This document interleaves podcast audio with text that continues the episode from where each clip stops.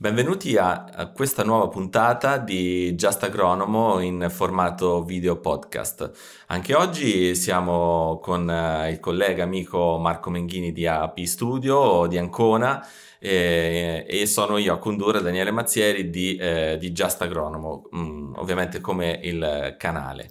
Eh, prima di entrare nel vivo della, situa- della, diciamo, della, discussione con Marco, vi invito a iscrivervi alla newsletter attraverso il link che trovate in descrizione, eh, iscrivervi al nostro canale, attivare la campanellina e mettere un like a questo video se il contenuto ovviamente è di, vos- è di vostro tuo gradimento.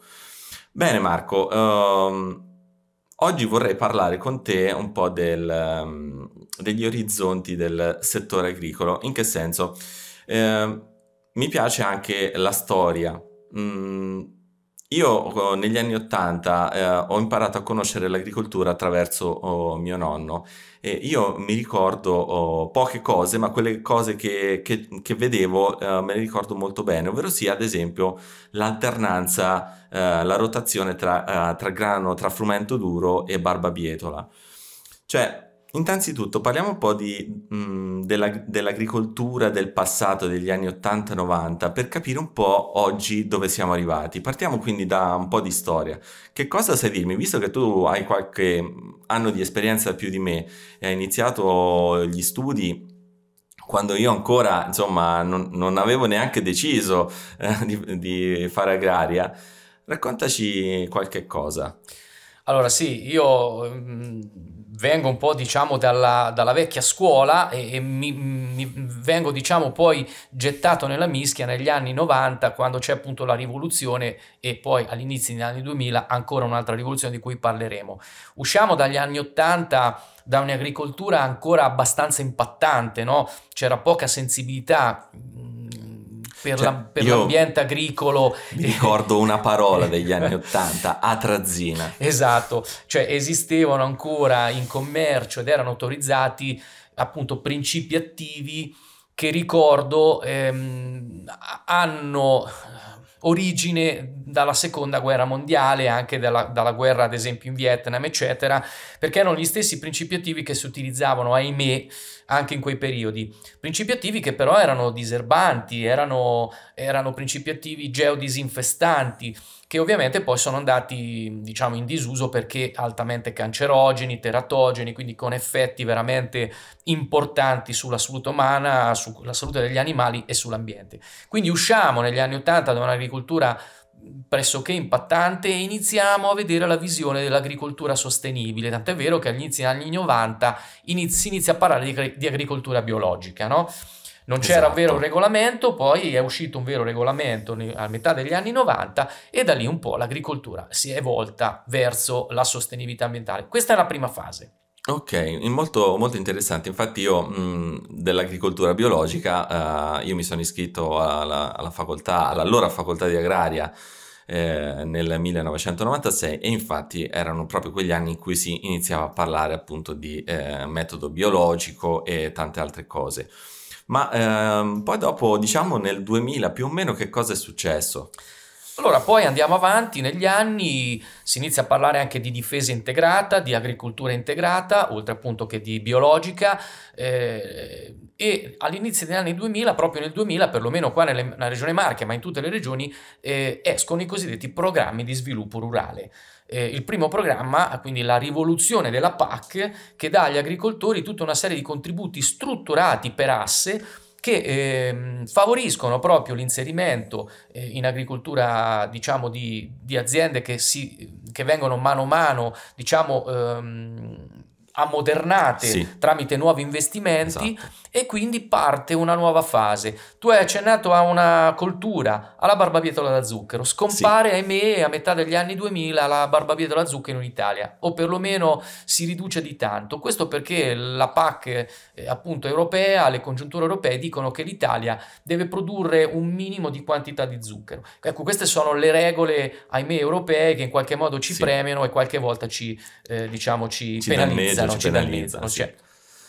Ok, quindi bene, questo è stato un po' il percorso, ma uh, sostanzialmente mh, diciamo oggi uh, noi dove dobbiamo come tecnici uh, rivolgere l'attenzione? Ehm, diciamo, visto tutta questa evoluzione, quindi che progressivamente diciamo si è acquisito via via sempre una maggiore attenzione verso la, l'aspetto ambientale. Quindi noi tecnici, eh, noi agronomi e tutti quelli che in qualche modo oh, affia- diciamo, accom- siamo accomuna- a cui siamo accomunati dal punto di vista professionale, dove ci dobbiamo dirigere come attenzione? Ecco, allora io hai fatto una domanda pertinente, ma ti risponderò in modo molto neutro. Va bene. Sia- noi siamo dei professionisti, siamo appunto al di là della nostra convinzione personale di tecniche agronomiche e di, e di scienza o non scienza, eh, noi ovviamente siamo dei professionisti al servizio di chi ci chiede la nostra competenza certo. professionale.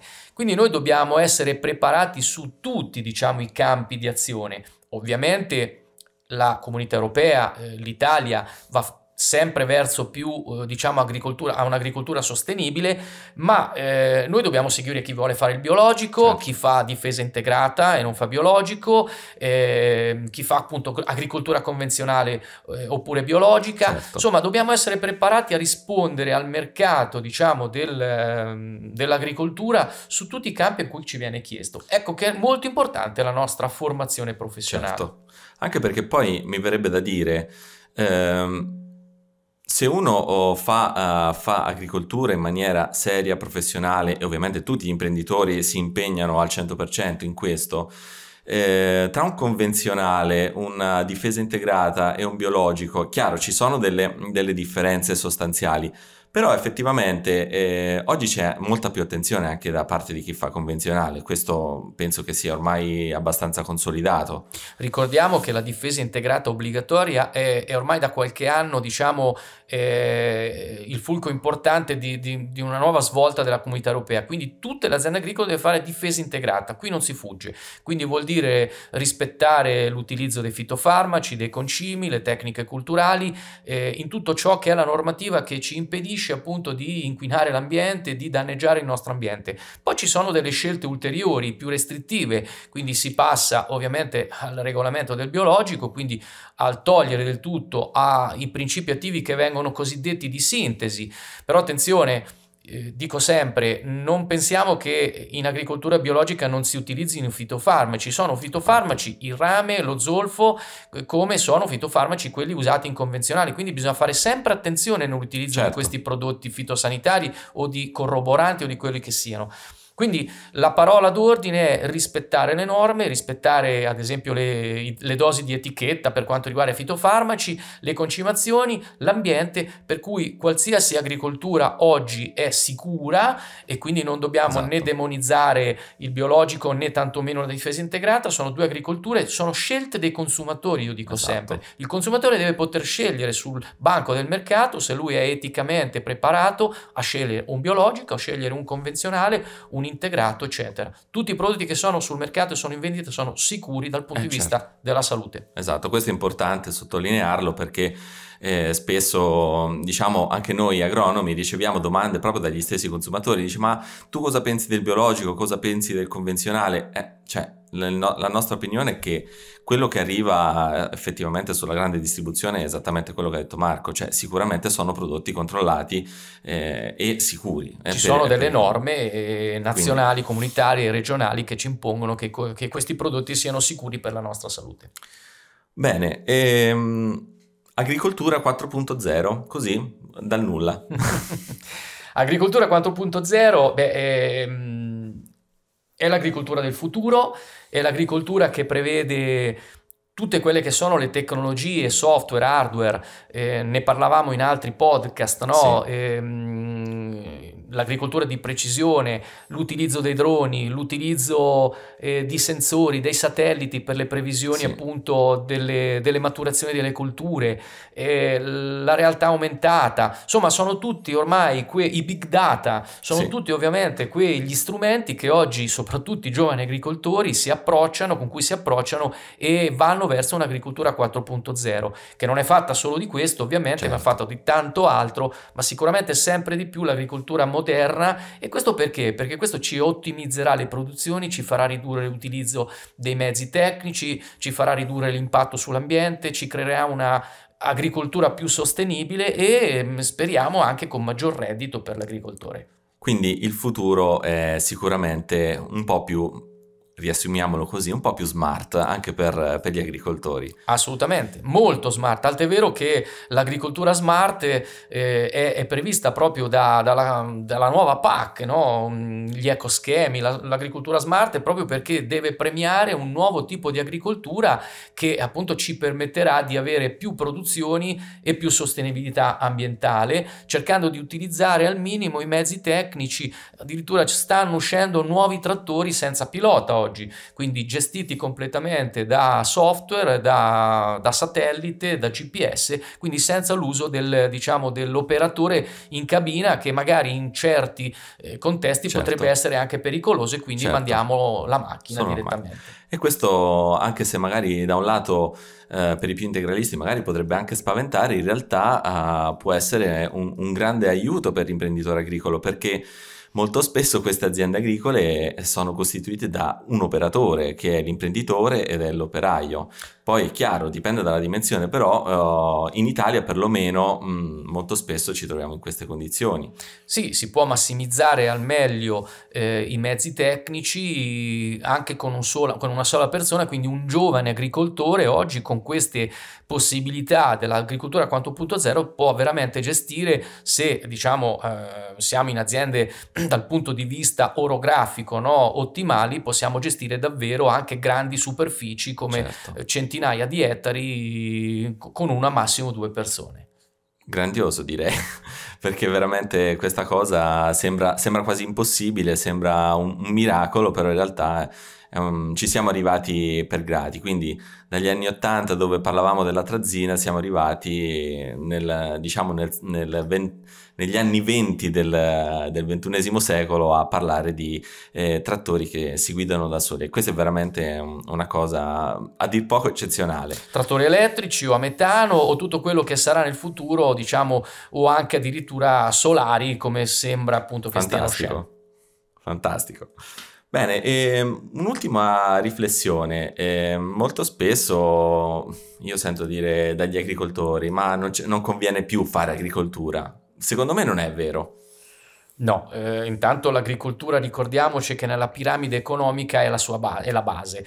Se cade la, il settore primario, l'agricoltura cade tutto il resto, quindi non c'è più cibo per nessuno e ci dovremmo, dovremmo ritornare a 12.000 anni fa quando l'uomo primitivo, ogni uomo eh, si creava cibo per sé. Oggi non può essere più così, ovviamente ci sono uomini che creano cibo per altri uomini, quindi esatto. abbiamo la specializzazione, l'agricoltura sarà sempre un'agricoltura secondo me più evoluta, come stavamo dicendo poc'anzi, che darà sempre più in qualche modo cibo per, eh, per gli esseri umani e per gli animali eh, ma con più attenzione all'ambiente. Non voglio ripetermi dicendo che nel 2050 saremo 9 miliardi e mezzo, 10 miliardi, però purtroppo sarà così, quindi dovremmo pensare che dovremmo cibare non 7 e mezzo, 8 che siamo adesso, ma quasi 10 miliardi di persone. Come lo dovremmo fare? Lo dovremmo fare veramente cercando di ridurre al minimo l'utilizzo di tutto ciò che questo pianeta ci sta dando. Noi consideriamo che oggi finiamo le risorse del sì. pianeta dopo 6 mesi, circa 4 4-5 mesi dall'inizio dell'anno, quindi certo. vuol dire che noi siamo in debito con il pianeta per quanto riguarda le risorse,